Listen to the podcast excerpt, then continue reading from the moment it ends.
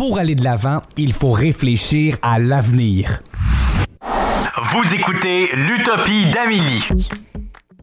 À l'Utopie d'Amélie, on parle de tabou, on parle de notre futur, on parle de notre présent, mais on parle pas assez de ce dont on peut pas parler. Restez avec nous, on parle de censure aujourd'hui à l'Utopie d'Amélie.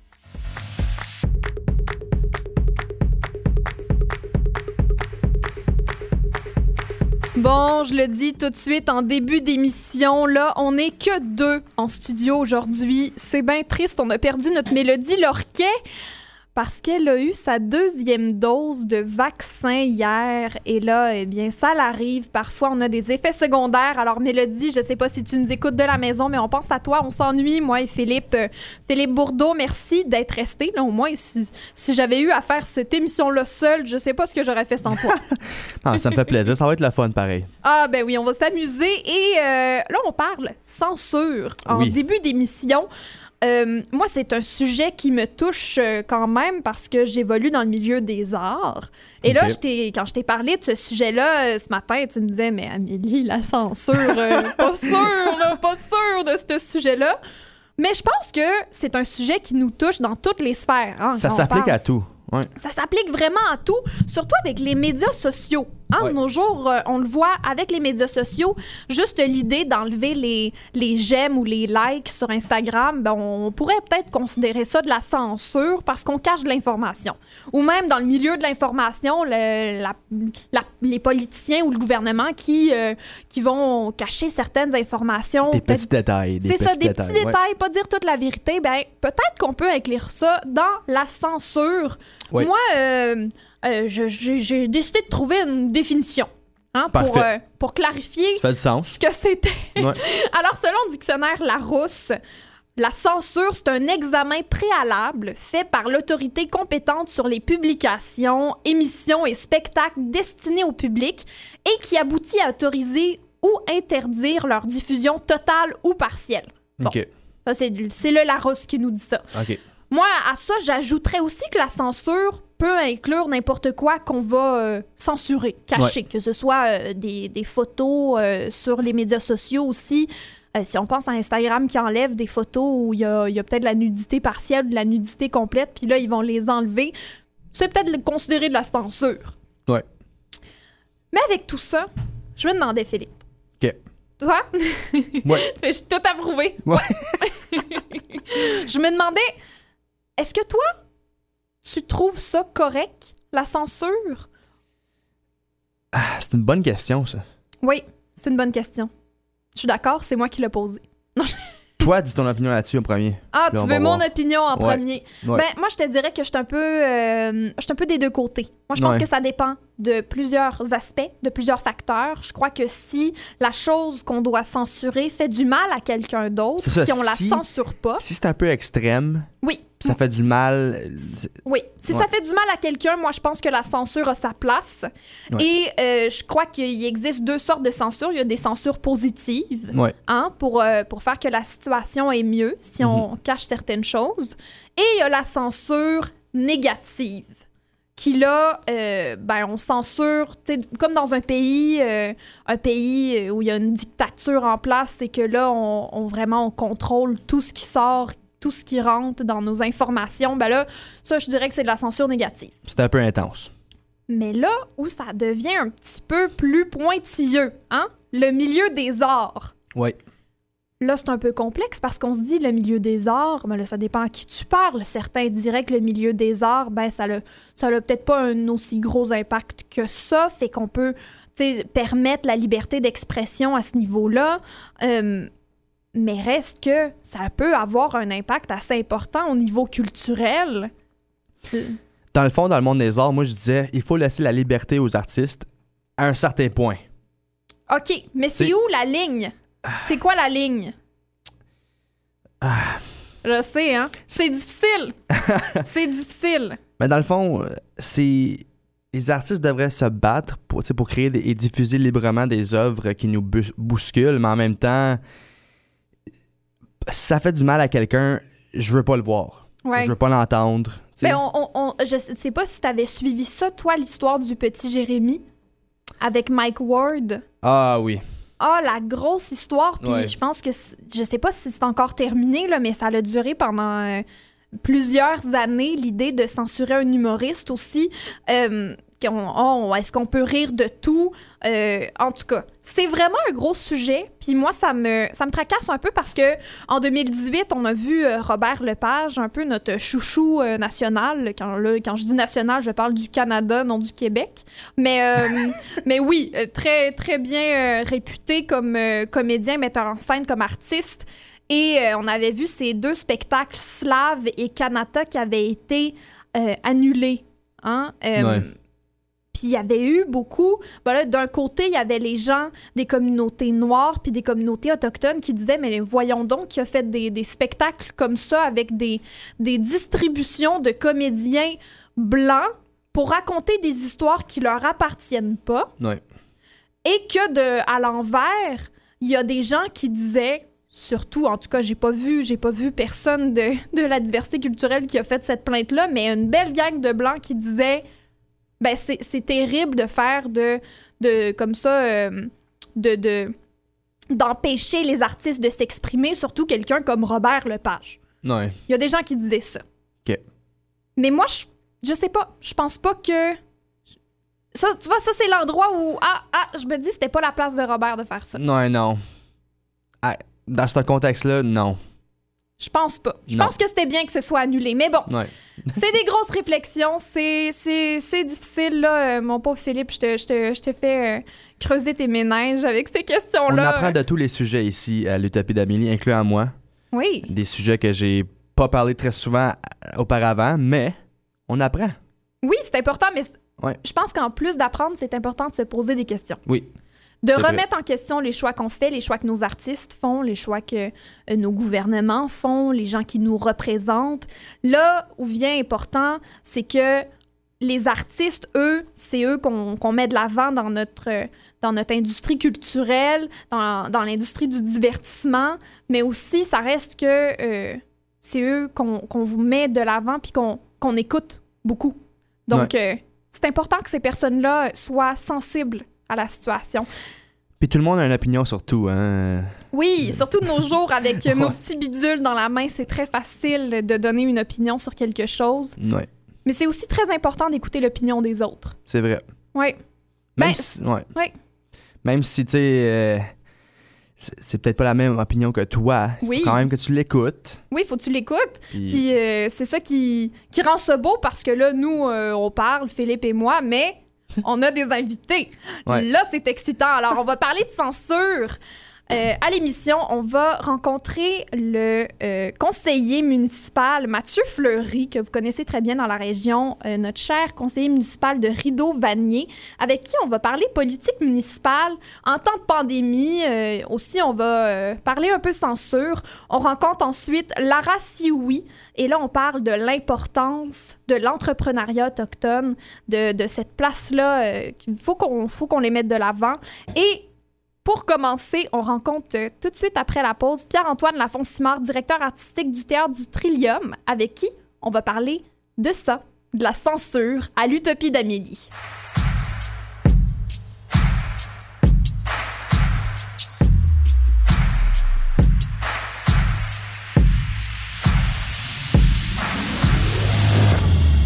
Et oui, c'est l'Utopie d'Amélie au 94.5 Unique FM. On parle de censure aujourd'hui à l'émission, en ce début d'émission. Et on rencontre Pierre-Antoine Lafont-Simard, directeur artistique du Théâtre du Trillium. Pierre-Antoine, merci d'être là. Mais ça me fait plaisir, Amélie. Alors là, je sais pas si tu nous as entendu euh, discuter un peu au début de l'émission, mais on, se posait des questions sur la censure. Et toi, euh, en tant qu'artiste que je respecte beaucoup, euh, je voulais ton opinion là-dessus. en ce monde post-pandémique, qu'est-ce qu'on retient de, de- de- des dernières années, puis aussi ce qu'on imagine pour le futur?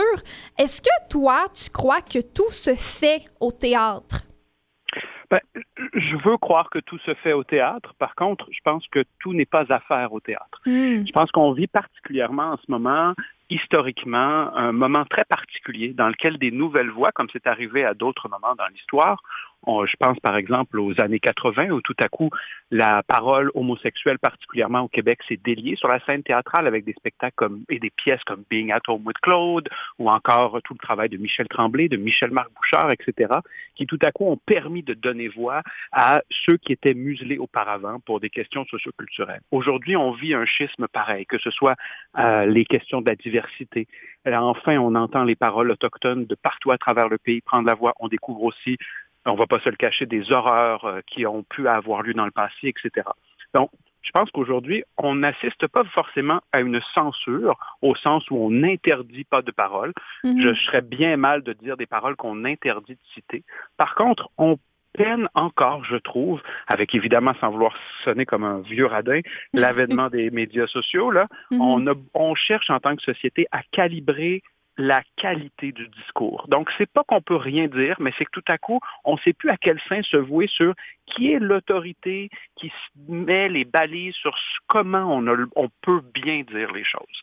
On le voit, il y a beaucoup de, que ce soit sur le spectre de droite politique comme sur le spectre de gauche de la politique, en ce moment, Facebook ou Twitter ou autres euh, font des procès instantanés à toutes sortes de prises de parole. Puis l'art et la culture est souvent victime de ça. On peut citer des exemples qui ont eu lieu récemement euh, chez les humoristes au Québec. Mm-hmm. À tort ou à raison, on a tenté de calibrer la parole. Par contre, on ne sait pas vraiment, puis d'ailleurs, il y a certains cas, je pense à celui de Mike Ward, qui, qui est encore en appel en Cour suprême. C'est donc dire qu'en tant que société, on se pose vraiment la question du comment est-ce qu'on est capable de peser le pour et le contre des paroles. Par contre, c'est sûr qu'il n'y a pas d'interdiction. Je veux dire, ça fait pas si longtemps au Québec, par exemple, qu'il y avait des livres à l'index. Donc, je veux dire, bon, toi et moi n'étions pas nés quand même, mais nos parents l'étaient. C'est quand même dire que c'est pas des générations éloignées. Là, on parle pas de l'époque médiévale. Et donc, euh, on, je pense qu'on est encore dans l'enfance de la liberté d'expression, puis on cherche encore à la calibrer. Puis, malheureusement, comme à une certaine époque, je pense aux Lumières, par exemple, euh, mm-hmm. lors de la Révolution française, qui était menée par des philosophes ou des grands penseurs. Aujourd'hui, on peine à donner la parole comme pour nous conseiller à qui sont ces grands penseurs qui réfléchissent cette censure, cette liberté d'expression, qui réfléchissent notre culture aussi. On le voit très localement, des critiques en art au Canada, en français particulièrement, il y en a de moins en moins. Euh, je pense à mon domaine au milieu théâtral. Si ce n'était de la revue Jeu, par exemple, il y aurait très, très peu d'espace où des gens dont c'est le métier de réfléchir ce qui se passe sur scène. C'est-à-dire pas juste de le voir, mais aussi de le contextualiser dans son contexte historique, comparer avec des œuvres existantes nationales et internationales. Il y en a de moins en moins. Donc, comment est-ce qu'on se positionne, nous créateurs, mais aussi le public, dans tout ce foisonnement artistique si on n'a pas de repère pour comment en discuter?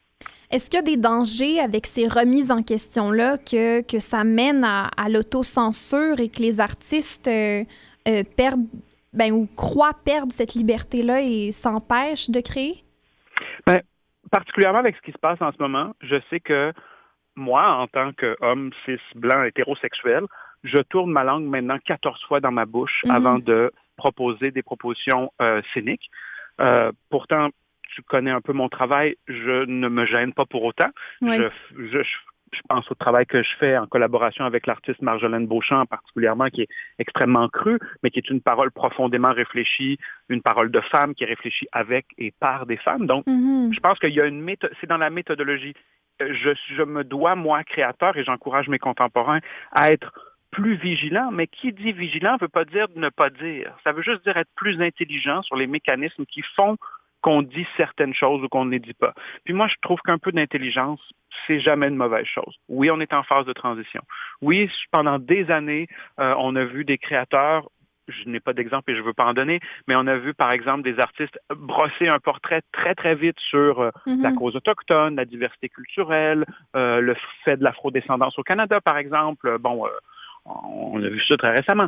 Est-ce que maintenant, il faut pas, ça ne veut pas dire qu'on ne peut pas parler de ces sujets-là. Il ne faut pas censurer ces paroles-là. Par contre, il faut s'entourer des bons interlocuteurs en tant que créateur pour s'assurer que quand la parole arrive devant le public, c'est notre responsabilité qu'elle ait été profondément réfléchie et qu'on soit capable de répondre à la critique. Parce que moi, je trouve qu'il faut tout dire pour pouvoir tout critiquer. Mm-hmm. Mais c'est une responsabilité dans cette interlocution entre le critique et le créateur. Puis le critique, ça peut être le public, ça peut être le journaliste, ça peut être Facebook, ça peut être n'importe quoi.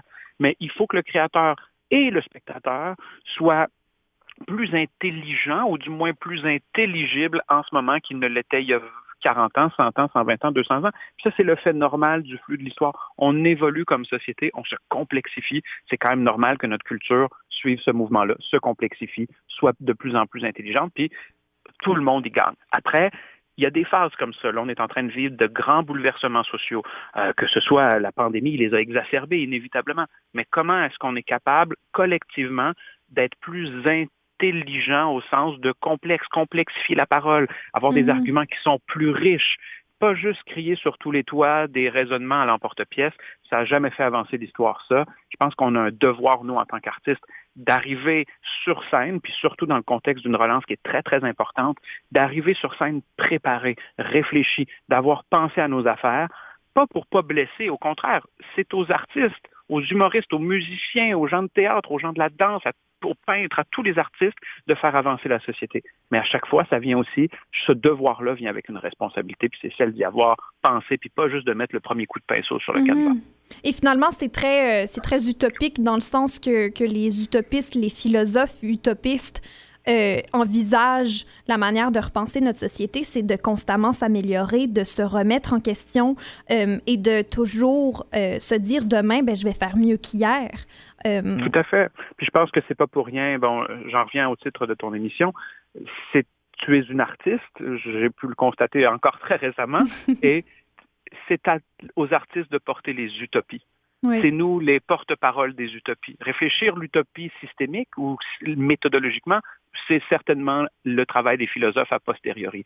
Mais ceux qui portent les utopies et le changement sur le terrain, dans les tranchées, dans les premières lignes de la guerre vers l'avancement et le mieux-être, c'est les artistes. C'est, en rêvant. Le meilleur exemple que je prends, moi, c'est que je me plais à me rappeler que nos plus grandes découvertes technologiques actuelles sont à presque 100% le fruit de réalisation d'œuvres de fiction des années précédentes. Hmm. C'est les auteurs de la science-fiction d'hier qui ont imaginé les voitures électriques d'aujourd'hui directement et indirectement. C'est aux artistes de paver le chemin, de rêver, d'imaginer, pour qu'ensuite la société est désormais une utopie, un objectif vers lequel avancer. c'est ça notre rôle. Puis aujourd'hui, mm-hmm. ça devient, on l'a bien vu, tout le monde enfermé à la maison. Puis Dieu merci, on est extrêmement privilégié en tant que Nord-Américains, particulièrement au Canada. On, un bon nombre de nos gouvernements ont répondu en nous aidant. Mais quand on était seul à la maison, qu'aurions-nous été sans la culture? Puis oui, Netflix, oui, tout ce qui a été fait par les artistes de partout dans le monde, mais sans la culture, comment espérer demain? Quand on est enfermé chez soi, euh, c'est pas en regardant la rue, à un moment donné, regarder par la fenêtre, ça a ses limites. Il faut imaginer plus loin, dépasser son regard. Il faut regarder de l'autre côté de la ligne d'horizon. Puis ça, c'est le rôle des artistes. Est-ce que dans ton monde idéal, euh, tout serait possible dans le sens que euh, on pourrait raconter l'histoire de tout le monde, on pourrait tout jouer en tant que comédien? Est-ce que ça, ça serait idéal ou, ou non? Moi, mon monde idéal, je pense que quand tu le cadres comme ça, je dirais, je pense que déjà aujourd'hui, on peut tout dire.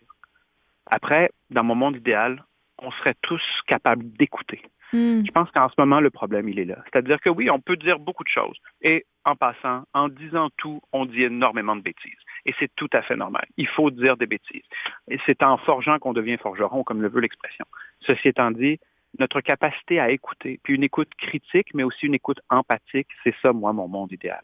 C'est une écoute qui est attentive, c'est une écoute qui est collective, c'est une écoute qui est intelligente et qui répond avec empathie, avec calme, socialement aux enjeux qui sont nommés. C'est normal. L'enfant, quand il vient au monde sans vocabulaire, pleure autant pour le sein de sa mère que quand il se fait mal à un doigt. C'est normal de pleurer, c'est normal de rire, c'est normal de crier. Mais l'écoute, elle, elle se doit d'être analytique, intelligente et aussi empathique. Ça sert à rien de toujours rejapper. Moi, je vois, on le voit beaucoup, le fameux, mm-hmm. encore, je reviens avec mon commentaire de, vieux boomer, là, mais comme les maudits commentaires dans les journaux, là. Mais à un moment donné, c'est ça, c'est ce culte-là. C'est des réponses qui sont aussi peu intelligentes, ou du moins peu articulées. Puis pas intelligentes dans le sens qualitatif. Je n'ai pas besoin que tout le monde soit brillantissime, tout le monde n'a pas à être Einstein. Mais du moins, avoir une écoute qui est contextualiser, reposer, argumenter. C'est ça que je souhaite. Quand je dis intelligent, pour moi, c'est ça. J'apprécie euh, beaucoup que tu prennes le temps de venir nous jaser ici. Euh, je, te souhaite que du bon parce que tu nous en donnes beaucoup et euh, c'est des bonnes pistes à réflexion et, je le vois beaucoup aussi. c'est important. ben clairement, clairement, je trouve ça important les artistes. Alors, Merci Ben, beaucoup. merci de nous donner la parole, puis j'encouragerais vraiment tous tes auditeurs à participer avec nous à la relance culturelle. Mhm. C'est vraiment ça, c'est une utopie concrète dès maintenant, tout de suite, qui peut arriver chez vous, dans votre cours demain matin. Les espaces culturels réouvrent partout à travers le Canada. Envahissez-les, on a besoin de vous. Venez voir ce que les jeunes, les vieux, tout le monde dit. C'est le moment de se retrouver, puis il n'y a pas un meilleur endroit que les arts vivants, les galeries d'art, les cinémas, les concerts pour se retrouver. Alors, s'il vous plaît, chers auditeurs, revenez nous voir dans les lieux culturels, je vous en supplie. Merci beaucoup, Pierre-Antoine Salut Amélie, à bientôt. À bientôt. Bye bye. Alors, euh, je vous invite à aller euh, voir ce que le théâtre du Trillium fait. C'est un théâtre de, création euh, basé à la nouvelle scène depuis près de 20 ans, mais ça existe depuis avant ça, depuis euh, 1975. Alors, Pierre-Antoine Lafonce-Simard, euh, directeur artistique de ce merveilleux théâtre-là, on a plein de beaux théâtres dans la région. C'est important. Souvent, on se sent pas interpellé. C'est pas tout le monde qui se sent interpellé par le théâtre, mais dans le fond, le théâtre, c'est pour tout le monde. Ce l'est vraiment. Là. Je sais pas si c'est une surprise que je dis ça de même, mais euh, si vous avez pas vu de pièces de théâtre dans votre vie, allez en voir. Si vous avez vu des pièces que vous avez pas aimées, tant mieux. Allez en voir d'autres. Euh, vous allez certainement trouver euh, souliers euh, à votre pointure. Il y, a, de, tout dans, le milieu des arts. C'est, les artistes, c'est, euh, c'est un échantillon de, notre société. Euh, je vois Philippe hocher de la tête. Je pense qu'on l'a convaincu avec notre entrevue avec euh, Pierre-Antoine Lafonce-Simard. En parlant de société, on a euh, un autre invité qui s'en vient tout de suite après la pause. On parle avec Mathieu Fleury, qui est conseiller municipal dans la région de Rideau-Vanier tout aussi important que les artistes, ces chers politiciens à qui on donne beaucoup de misère, hein, faut le dire. On donne beaucoup de misère à nos chers politiciens. Eh bien, euh, celui-là, euh, il est bon pour nous et on est bon pour lui. C'est une belle relation qu'on a avec Unique FM et euh, Mathieu Fleury. Donc, restez avec nous tout de suite après la pause et on parle de politique municipale en temps de pandémie.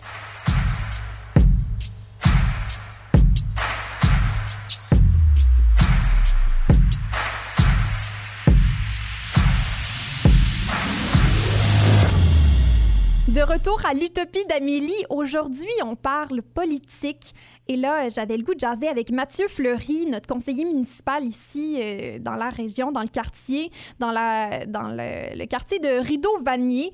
Dans le fond, euh, Mathieu, merci euh, d'être ici au Ben, téléphone. merci beaucoup de l'invitation. Puis, euh, quand on dit politique, c'est lourd, mais j'espère que notre conversation euh, sera euh, inusitée puis offrira un petit peu euh, une, légèreté sur, sur la vue politique. Ben oui, c'est important. Souvent, la politique, c'est quasi inaccessible. Des fois, quand on, on en parle à la radio ou en général, quand on voit ça dans les médias, là, puis avec la pandémie aussi, ça a été beaucoup ça. Là, on voyait juste les nouvelles mesures sanitaires qui arrivaient. Ça n'a pas dû être facile en tant que politicien de, de, de voir ça aller non plus. Là.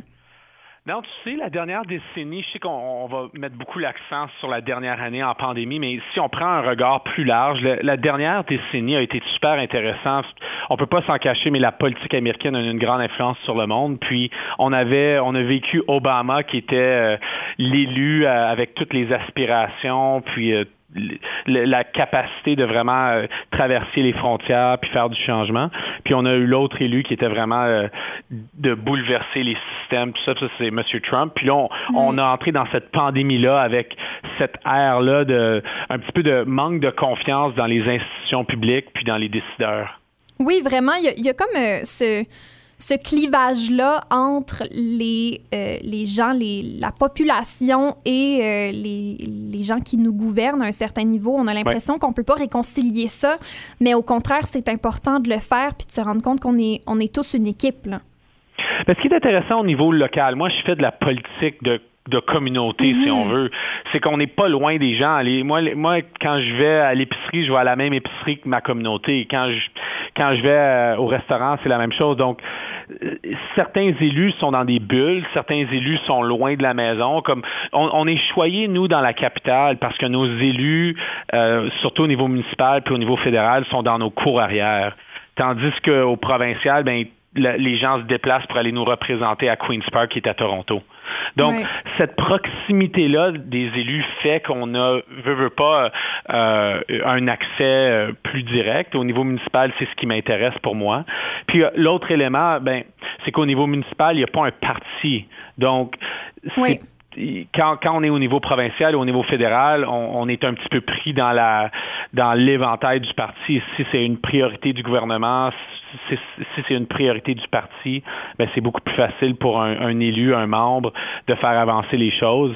Tandis qu'à notre niveau, ben on travaille avec la communauté sur plein, plein, plein d'initiatives, euh, autant au niveau du transport, services sociaux, loisirs, les aînés. Alors à ce niveau-là, c'est euh, pour moi, hein, c'est rafraîchissant. Puis on l'entend souvent de la communauté de, de, de dire qu'on on, on voit pas les élus avec les cravates puis derrière des podiums. Là, ça, pour moi, c'est euh, indicateur de, de la proximité. C'est quoi pour toi la place des politiciens dans, dans l'amélioration de la société concrètement? là? C'est une grosse Non. question, mais Ouais. c'est important aussi de, de se le poser. là. Mais tu vois, moi, moi, je prends un regard plus simpliste de la politique dans le sens où moi, moi, je suis en position de pouvoir. J'ai une position de privilège. Puis, quand je rencontre euh, un groupe communautaire ou euh, une association, puis les gens nous parlent d'enjeux, peu importe où l'enjeu est situé, si c'est un enjeu complexe qui, par exemple, se retrouve au niveau provincial, je l'abandonne pas. Et puis, ce serait trop facile pour nous de juste le, pousser à ah ben va voir tel élu va voir tel élu. Je, pense que les gens ont observé ce qu'on peut globalement voir puis euh, signifier comme des enjeux systémiques. Quand on parle de la dernière la pandémie nous a soulevé beaucoup beaucoup de difficultés euh, euh, au niveau de les approches dans les centres de soins de longue durée par exemple. Où euh, on a vu aussi comment les gens à faible revenu ont, ont peu de, de résilience pour plusieurs raisons là, à, à ce genre de situation, perte d'emploi, quand, quand les programmes de subvention ne sont pas en place. On a vu beaucoup, beaucoup l'impact sur euh, les, euh, les, les jeunes familles aussi à faible revenu quand les jeunes sont à l'école.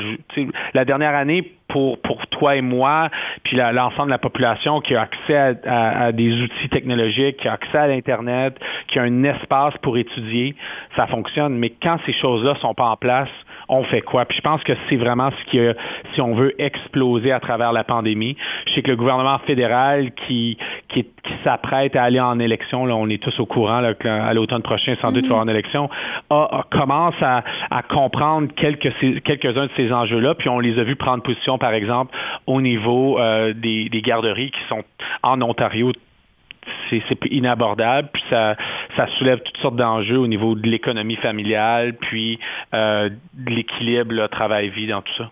Je me pose beaucoup de questions euh, au sujet de l'importance de la politique. C'est quoi le meilleur système politique qui existe?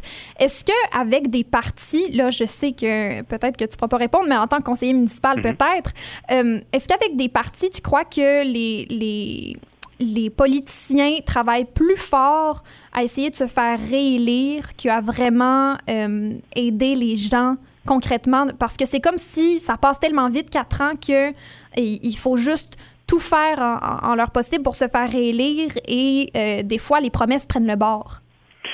Quatre ans, c'est beaucoup. Je sais que pour, beaucoup de gens, ça ça paraît pas, mais il faut prendre un petit peu un recul en politique municipale, puis même euh, au niveau des élections, puis, puis voir ce qui- où on est rendu. C'est que maintenant, les élections municipales en Ontario sont à date. Elles ont lieu à chaque quatre ans. Donc, on sait que la prochaine élection sera la- le troisième mardi d'octobre en 2022.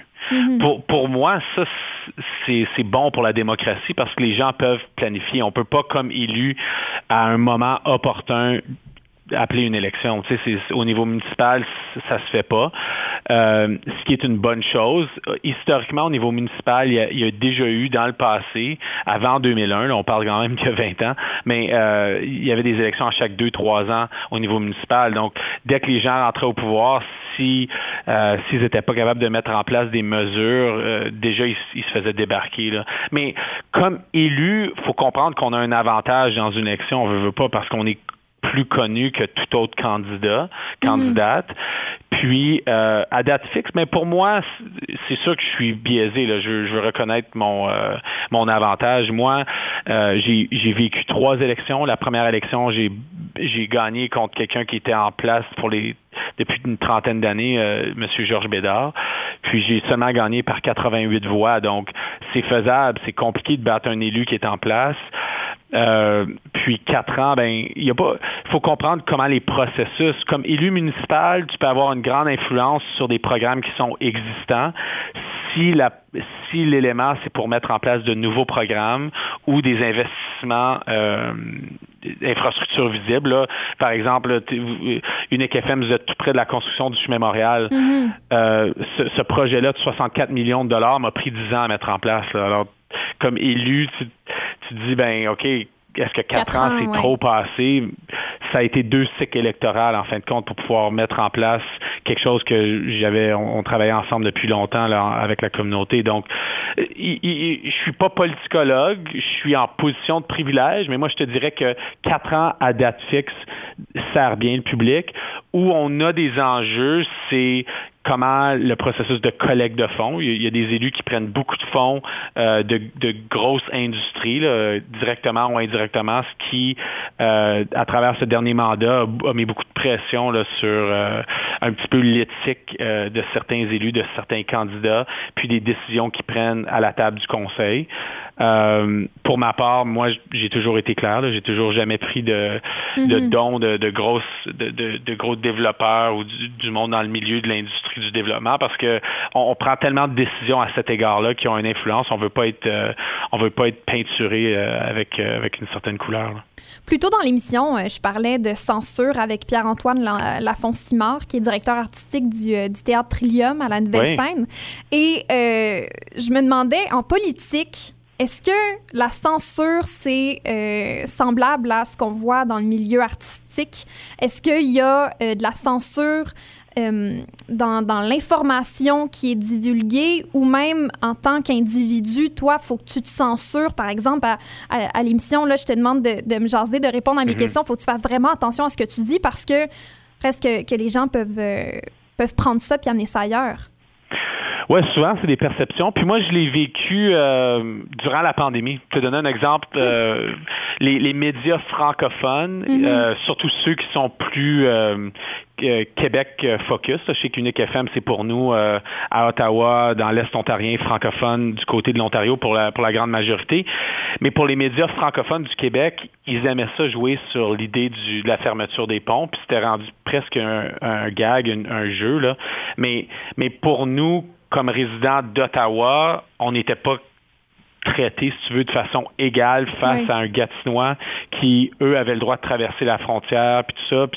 Les, certains médias ont joué sur les, les, les citations de tout ça pour, justement, euh, mettre l'épine là-dessus. Puis je trouve que c'est- malsain dans, dans, dans l'intérêt public parce que c'est divisif au lieu de- d'expliquer le, contexte de ma revendication. Euh, dans ce je donne un exemple, mais ça s'applique à plusieurs niveaux. Oublie pas que quand moi j'ai joint la table euh, politique euh, au conseil municipal, il y avait une dizaine de médias qui nous suivaient au quotidien. Avec l'amalgamation des médias, surtout anglophones, euh, puis avec le- les conglomérats, comme si on parle, un- il y a deux gros médias, hein, on les connaît, là, je veux dire, euh, Radio-Canada, CBC, puis Bell Media, qui est vraiment la table de CTV, CFRA, tout ça. Ouais. Puis ces médias-là, ce qui arrive, c'est qu'ils ont beaucoup moins de représentants individus elle, journalistique qui nous couvre à l'hôtel de ville. Donc, quand tu parles de censure, moi, je te dirais pas qui- qu'il y a une censure dans le sens fin. Même au contraire, avec les médias sociaux, il y a eu un rapprochement un petit peu de- du côté plus euh, humain de tout ça, en bien et en mal, là, à plusieurs égards. Je, je vais donner l'exemple. Moi, j'ai été vacciné à deux reprises. J'ai mis sur les médias sociaux, je suis vacciné. On a eu beaucoup de positifs. Mais il y a un côté négatif à ça aussi, là, dans dans dans d'autres sens. Là. Tu sais, quand, quand on essaie d'expliquer une nouvelle, souvent, l'idée de fake news peut être... euh, puis Oui. puis l'idée de la promotion politique peut être ancrée dans dans euh, dans, dans les perceptions de, la communauté, ce qui rend ce qui rend l'information plus difficile à, transmettre.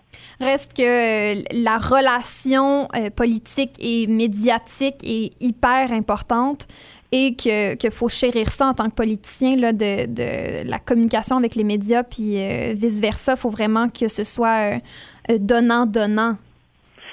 Je te dirais qu'auparavant, c'était vrai. Quand tu avais 10, et je reviens à, ce qu'on disait il y a quelques instants, quand on avait 10, 10 euh, journalistes qui nous couvraient euh, sur tout ce qui se passe dans les communautés, à l'hôtel de ville, dans la ville, au quotidien, là, OK, faut que tu bâtisses ces relations-là pour, pour prendre ta place, pour avoir une voix. Dans mon contexte, moi, je suis un petit peu une position privilégiée. Là. Un, je suis un petit peu un chouchou par le fait que je suis jeune, puis le fait que je suis francophone. Tous ces deux éléments-là ont fait que moi, j'ai une visibilité plus large qu'un autre élu. Je représente aussi une communauté avec un, gros intérêt. Là. Quand on parle mm-hmm. de la communauté de Vanier, quand on parle de l'Université d'Ottawa, la, la Côte de Sable, puis quand on parle de Marché Bail, ben, c'est pas juste des communautés en soi, ça a des, ça a des impacts plus élargis sur la ville. Donc, j'ai une présence. Moi, moi je, suis en position de privilège à ce niveau-là. Pour revenir à ta question, c'est, tu dis, est-ce que c'est important d'avoir des relations avec les médias. Moi, je te dirais que oui, mais j'ai la même relation maintenant que j'ai avec les médias que j'ai avec un résident. Hmm. J'informe les gens, je partage euh, ma position. Euh, auparavant, les cafés avec des médias, c'était beaucoup plus fréquent. Euh, aujourd'hui, le, le, média qui va en profondeur d'une analyse, comme présentement l'analyse pour le redéveloppement du côté nord du parc Lansdowne, c'est ce qu'il y a dans nos plates-bandes à, l'hôtel de ville. Ben, auparavant, on avait des médias qui, qui auraient juste juste écrit là-dessus pendant des mois et des mois, mais ça n'existe plus dans, dans, dans, le, dans la période médiatique actuelle, ce qui est malheureux pour le résident qui est intéressé, intéressé pas par la politique, mais par la politique publique, par les décisions de politique publique. Je pense qu'on devrait tous s'intéresser euh, beaucoup plus à, ces choses-là euh, parce que ça, ça, a un impact sur nous. Puis des fois, il y a des décisions qui sont prises, puis euh, ça nous surprend en tant que, tant que, citoyen, on fait comme, mais mon Dieu, mais qu'est-ce qui est arrivé? Mais finalement, ça fait des années qu'il que y, a des, y a des gens qui travaillent là-dessus. Alors, euh, de s'informer, de continuer à poser des questions à nos, à nos conseillers municipaux aussi, comme toi, Mathieu Fleury, euh, conseiller municipal de Rideau-Vanier, c'est hyper important. Et merci à toi de prendre le temps de venir nous jaser à une FM, euh, de parler de, de l'amélioration de, notre société, puis essayer de réfléchir à, ce qui reste à changer, puis ce qu'on ce qu'on a comme, comme outil aussi pour changer les choses. Alors, ben, je, trouve ça, je trouve ça super le fun, puis unique et offre une opportunité unique, si on veut, dans la région. Moi, j'ai l'opportunité euh, durant l'année, si on veut, l'année euh, scolaire, de parler euh, après chaque conseil municipal à Michel Picard pour dire ce qui se passe. Puis ça, ça, donne un volet, si tu veux, à l'extérieur du médium traditionnel pour partager les, les, certains faits. moi, moi, je pense que ce forum-là, pour nous, comme comme Ottavien, Ottavienne, puis francophone en, Ontario, c'est super important parce que plus on est informé, plus on est impliqué, plus on est impliqué, plus on, amène les changements qui reflètent euh, ce que l'on souhaite comme communauté. Oui, mais bien, merci encore beaucoup, Mathieu Fleury, d'être venu nous jaser. Euh, Mathieu Fleury, conseiller municipal de Rideau-Vanier. Euh, je te souhaite bonne chance dans, dans cette continuité-là et bon déconfinement. merci.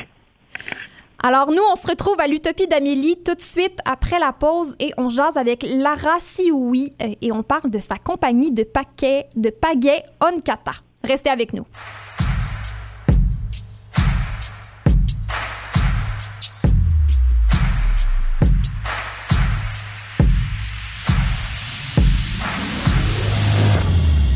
Vous écoutez l'Utopie d'Amélie et euh, on a le plaisir d'avoir Lara Sioui, euh, qui est une entrepreneuse, on pourrait dire, euh, qui a fondé sa propre compagnie mère-fille Okanta. Merci d'être là avec nous, Lara. Oui, oui, bonjour Amélie. Alors, est-ce que tu pourrais nous, en dire un peu plus sur Okanta? Ça existe depuis 2018, mais dans le fond, c'est quoi que vous faites? Oui, en fait, c'est Onquata. Je sais que le nom est oui. Onquata. Oui, euh, c'est assez difficile à, à, à, à, dire quand on le lit le mot, mais c'est Onquata. Ça signifie qu'il vient de l'hiver en Wendat, euh, qui est ma ah. langue. Euh, en fait, euh, qui est la langue Huron-Wendat. Et là, euh, Onquata, c'est le nom que ma mère m'a donné à la naissance. C'était mon deuxième nom. Et bon, on l'a pas très euh, utilisé, si je peux dire ça comme ça. Puis euh, l'entreprise Onquata, bien, bien c'est un projet merci comme tu disais, euh, qui a eu qui a pris son envol là, il y a quelques années, donc en 2018. Puis euh, Onquata, on s'est dit bon ben pourquoi pas surnommer le nom, vraiment le, mettre en évidence et trouver le lien mère avec ça. Là. On trouvait que ça ça, ça fitait, là, si je peux dire ça Mhm. comme ça.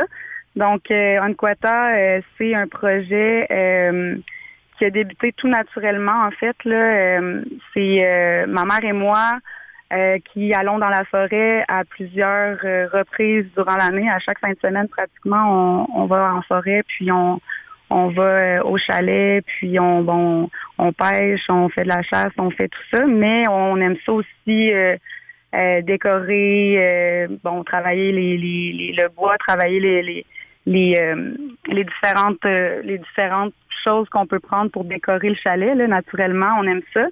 Donc, euh, il y a une fin de semaine là-dedans qui euh, qui a été euh, significative pour nous. On s'est dit, on va acheter des rames euh, comme ça là, dans un magasin proche de chez nous, puis on va les sabler, on va les on va les enjoliver, on va les on va les peinturer, on va on va essayer quelque chose.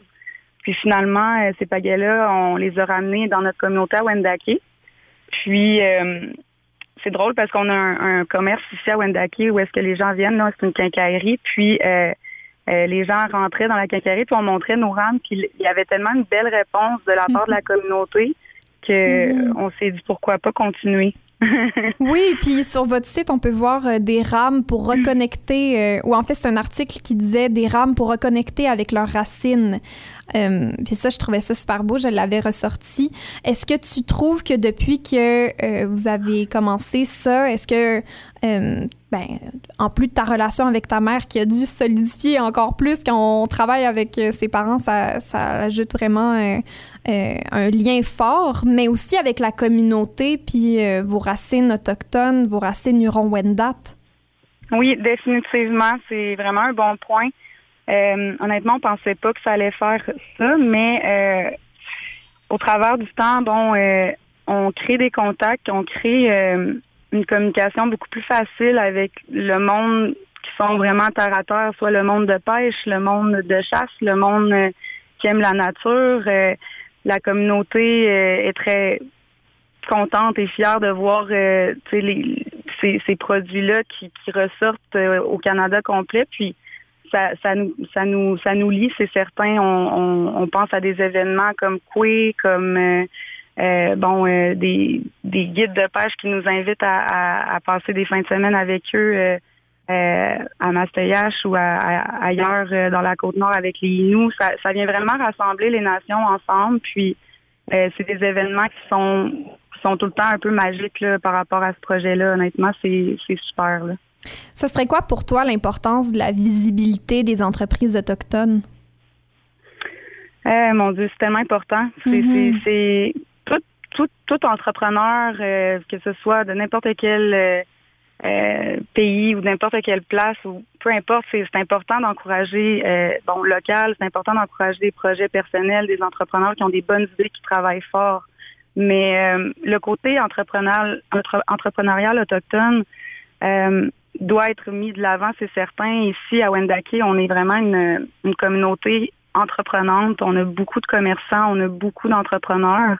Euh, on est réputé pour justement travailler énormément, puis bon, euh, euh, lever nos projets le plus qu'on est capable. Et, et c'est important de mettre de l'avant euh, le savoir-faire et euh, que ce soit artisanal ou que ce soit dans une autre euh, compétence, c'est important de le montrer. Il y a beaucoup de talents ici encore qui sont pas mis de l'avant, selon moi. Et j'espère qu'avec le temps, on va être capable de, de plus faire rayonner le savoir-faire puis le talent qu'on a ici, là, euh, de pouvoir vraiment mettre d'avant les, les projets qu'on a parce qu'il incroyable tout ce qui peut euh, tout ce qui peut ressortir de ça. Puis ça fait partie de mon projet aussi. Là.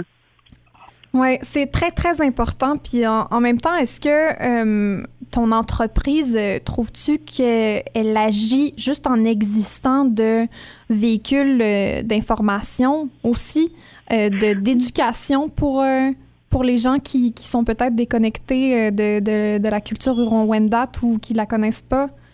Bien, c'est sûr qu'une rame, bon, euh, nous, on fait des on fait des, des pagaies, on, on, a un symbole, euh, on est on- à qui veut le voir, mais c'est certain que bon, quand que, il y a des rencontres avec des personnalités comme des ministres puis tout ça, puis qui ont des qui ont des sujets, des enjeux et tout avec notre communauté, puis que bon, la pagaie est donnée comme comme cadeau de, de de bienvenue ou euh, de paix, je pense qu'il y a un symbole là-dedans. Tu sais, c'est de, c'est de Mhm. voir la pagaie comme étant un, un produit qui qui nous fait avancer, mais qui fait avancer tout le monde ensemble. Tu sais, c'est, c'est pas juste un objet, c'est vraiment un symbole qui, qui démontre ce qu'on faisait nous, nos ancêtres. On, on prenait notre pagaie pour aller à l'encontre des, des autres des autres peuples autochtones, à faire du troc, à, euh, à aller pêcher. C'était toujours pour avancer, mais ensemble.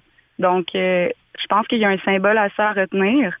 Euh, puis, j'espère que les gens voient l'entreprise ou le projet étant positif et euh, comme un, un onglet pour aller dans un meilleur avenir, si je peux dire ça comme ça, laisser un peu les choses du passé, puis de, de voir vraiment le futur positif le plus possible, puis de, de, de créer des, des ponts entre, entre toutes les communautés. Là. C'est quoi ton, ton souhait, tu dirais, là, pour euh, le déconfinement euh, avec, euh, avec ce- cette entreprise-là, mais aussi pour, pour les, les communautés du Canada? Mon souhait pour le déconfinement, ben c'est sûr que j'espère qu'on va on va réussir à, à surmonter les étapes qui ont été plus difficiles dans les derniers temps. On va on va réussir à s'adapter aussi parce qu'il va y avoir beaucoup de changements. On n'est pas prêt d'a- d'avoir terminé. Là. Oui, euh, il y a un déconfinement, mais il y a tout le temps une euh, il va tout le temps avoir un, un feedback à ça euh, jusqu'à je sais pas combien de temps, mais bon, il va avoir il va avoir des embûches encore, puis il faut être prêt à les surmonter, il faut être prêt à faut le savoir aussi, il faut, faut, faut dire que ça sera pas toujours facile, mais faut faut juste travailler plus fort, trouver des, des méthodes, puis trouver l'efficacité à travers tout ça. Puis euh, j'espère vraiment qu'on va être capable de justement pouvoir euh, surmonter euh, les, embûches qui vont qui vont qui vont arriver, puis que tout va bien aller, c'est certain, mais on peut pas prédire l'avenir non plus. Mhm. Oui. Eh bien, merci beaucoup, Lara Sioui et, ta belle compagnie Okwa- O- Onquanta. C'est, Onquata. Onquata. Mon Dieu. Oui, Je vais bien l'avoir un jour. C'est tellement plus beau quand tu le dis. Oh, c'est, en tout cas, Onquata, c'est beaucoup plus beau que Onkata et Onkanta. Euh, Onquata. Je sais même pas. pour-. Pourtant, c'est pas si difficile que ça. euh, en tout cas. Non, c'est ça, c'est- six lettres, mais euh, non, sept lettres, mais bon, faut, faut peut-être le lire pour, pour être mieux, euh, pour mieux le dire, je sais pas. Je vais le pratiquer parce que c'est certain que je vais le redire euh, plus tard, puis je vais en parler à, à mes amis et ma famille de cette belle compagnie-là de pagaie, euh, Huron-Wendat, Onquata. Merci beaucoup, Lara Sioui, d'être passée à l'émission. Tiawank, merci beaucoup à toi, Amélie.